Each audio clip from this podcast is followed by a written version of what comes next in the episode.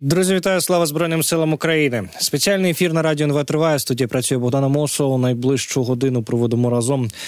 Почнемо із е, ситуації на війні. На зв'язок зі студією радіо НВ виходить Андрій Крамаров, військовий експерт, офіцер резерву збройних сил України.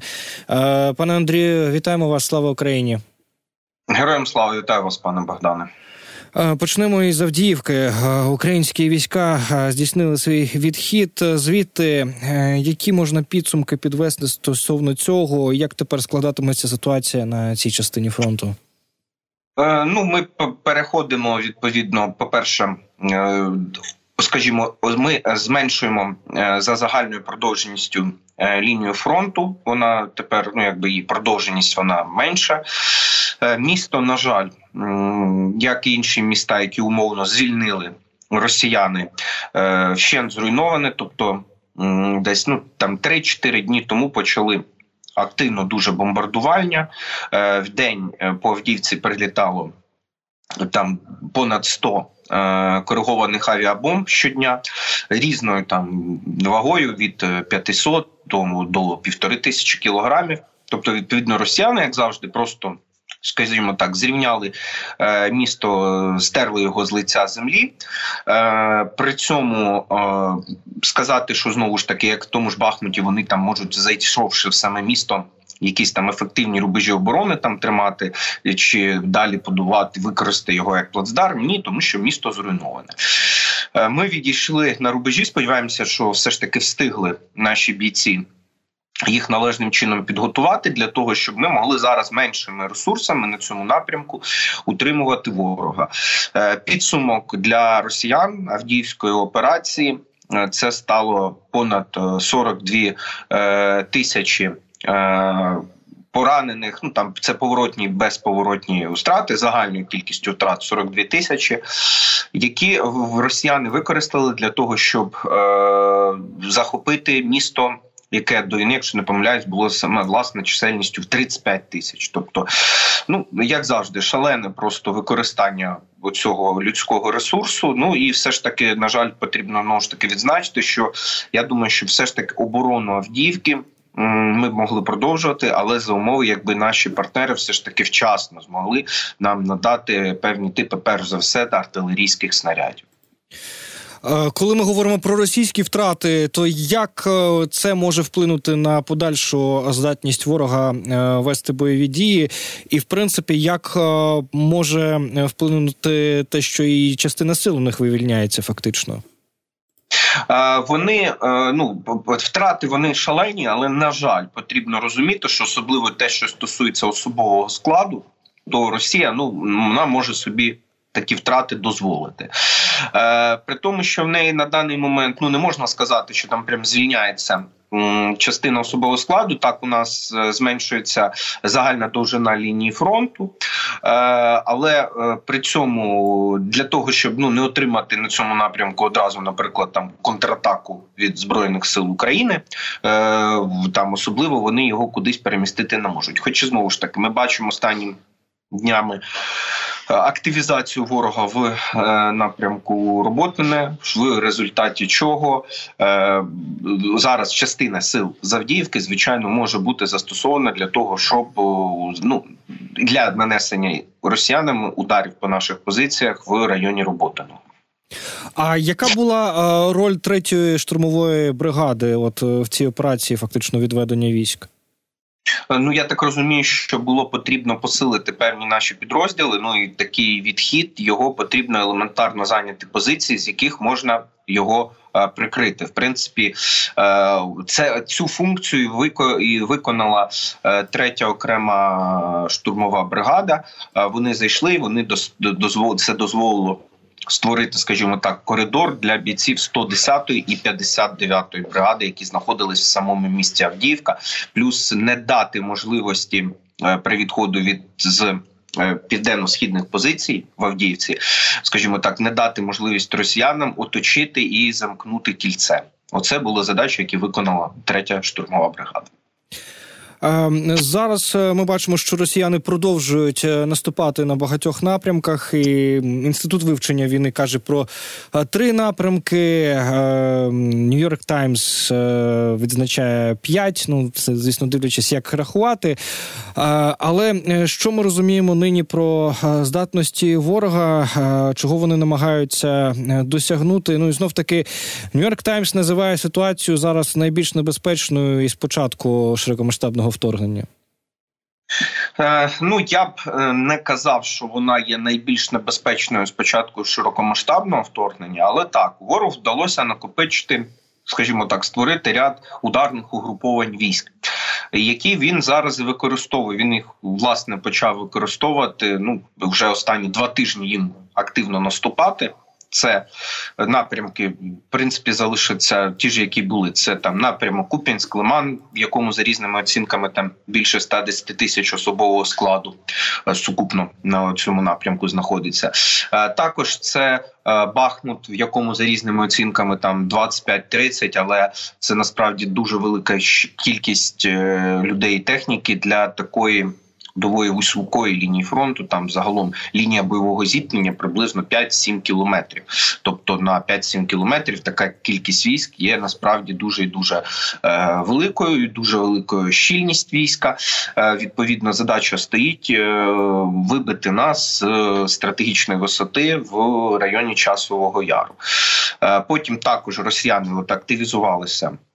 В районі Роботиного е, ну до цього були також оцінках. Це був напрямок е, в районі Авдіївки. Ну і знову ж таки не забуваємо про лівобережжя Херсонщини. От, ну, в принципі, на мою думку, я погоджуюсь напевно з Нью-Йорк Таймс, що так, от ключових зараз, е, скажімо так, відтинків бойових дій їх дійсно п'ять. Е, зрозуміло, е, хочу ще е, запитати стосовно того, що бавовна не припиняється, власне кажучи, є хороші в цьому плані новини. Є повідомлення зараз із Макіївки окупованої, що там палає нафтобаза, наскільки ми розуміємо, або якийсь такий схожий об'єкт. А про Таганрог і Ростов також писали, що там пролунали вибухи вибухи. Як власне ви розумієте, як вдається в умовах а, от такої затримки і західною допомогою а, все ж таки продовжувати здійснювати такі операції? Ну я так розумію, що ми доволі і якби знаєте, це є одним з напевно е, одне запоруки загалом одним з важливих шляхів нашого виживання. Е, це швидкий технологічний прогрес е, і еволюція наших безпілотних літальних апаратів. Це в тому числі і там, скажімо так, безпілотники камікадзе з бойовою частиною, які можуть наносити удари. От такі точні удари е, вглиб території е, нашого ворога. Е, я вважаю правильним з точки зору стратегії, що ми, скажімо так, знаєте, от сконцентрувалися саме на одній там з галузей забезпечення загалом це ну сектор сектору економіки росіян, а це саме е, нафтова, е, саме нафтовий сектор, е, тобто б'ємо по складах, по нафтобазах, по складах паливно-мастильних матеріалів, по нафтопереробних заводах. Е, і загалом у Росії навіть там певних, особливо те, що стосується цього там ну, півросійського умовно півдня, е, вони вже відчувають певну там напруженість з логістикою і з. Загалом насит, скажімо так, наповненістю е, ринка е, світлих нафтопродуктів, відповідно світлими нафтопродуктами, це як правило бензин та диспаливо. Е, як результат відчувається там в певних регіонах, у них почали зростати ціни. Плюс, звичайно, що от якраз цього південного. Е, скажімо так, південного регіону Росії здійснюється е, як основне забезпечення цими ж паливно-мастильними матеріалами російської армії. Тому така робота є важливою. Плюс додатково ми скажімо, вражаючі законні для нас цілі. Це забезпечення це е, логіст, ну, це, скажімо так, один з ключових е, параметрів щодо забезпечення війська, забезпечення саме паливно-мастильними матеріалами. Це для нас законною ціллю. Плюс таким чином я розумію, це дозволяє нам і продовжувати поліпшувати наші е, ті ж безпілотники, які ми потім ну зокрема використовуємо і ну скажімо так, і на тимчасово окупованій території України. Були також повідомлення сьогодні вранці, те, що на півдні України на тимчасово біля тимчасово окупованих територій був збитий ворожий літак, чи щось схоже на літак.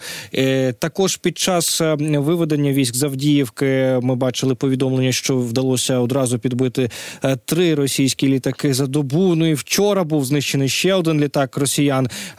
Як ви розумієте, ось е, що дозволило досягнути? Досягнути таких е, результатів за останні дні?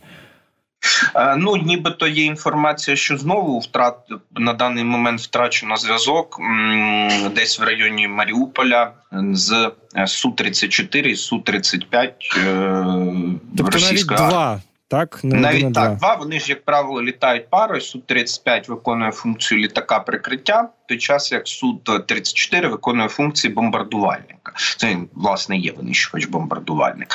Е, знову, от нібито в районі Маріуполя втрачено зв'язок, але поки що чекаємо на підтвердження.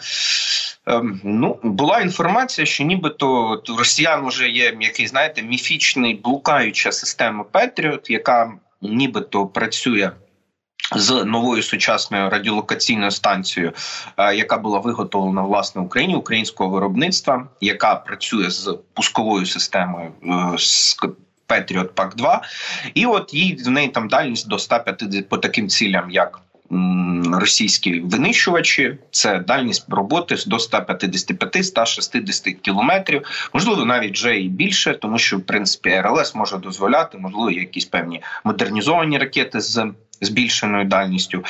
І от що нібито він іноді виринає на певних е, на ділянках фронту, і там це одразу ж характеризується таким значним літакопадом, особливо що стосується саме е, тактичної авіації. Плюс я так розумію, що в районі Авдіївки це була, ну скажімо так, вимуш десь вимушена міра, тому що був значний ризик того, що цими бомбардуваннями можуть бути е, нанесений серйозний удар по наших військах, якраз при відході, і от тактичну авіацію, скажімо, подло потрібно ну десь відігнати, посадити для того, щоб ми могли нормально вивести, ну вийти з Авдіївки. Власне, я так розумію, що ця функція була в принципі виконана.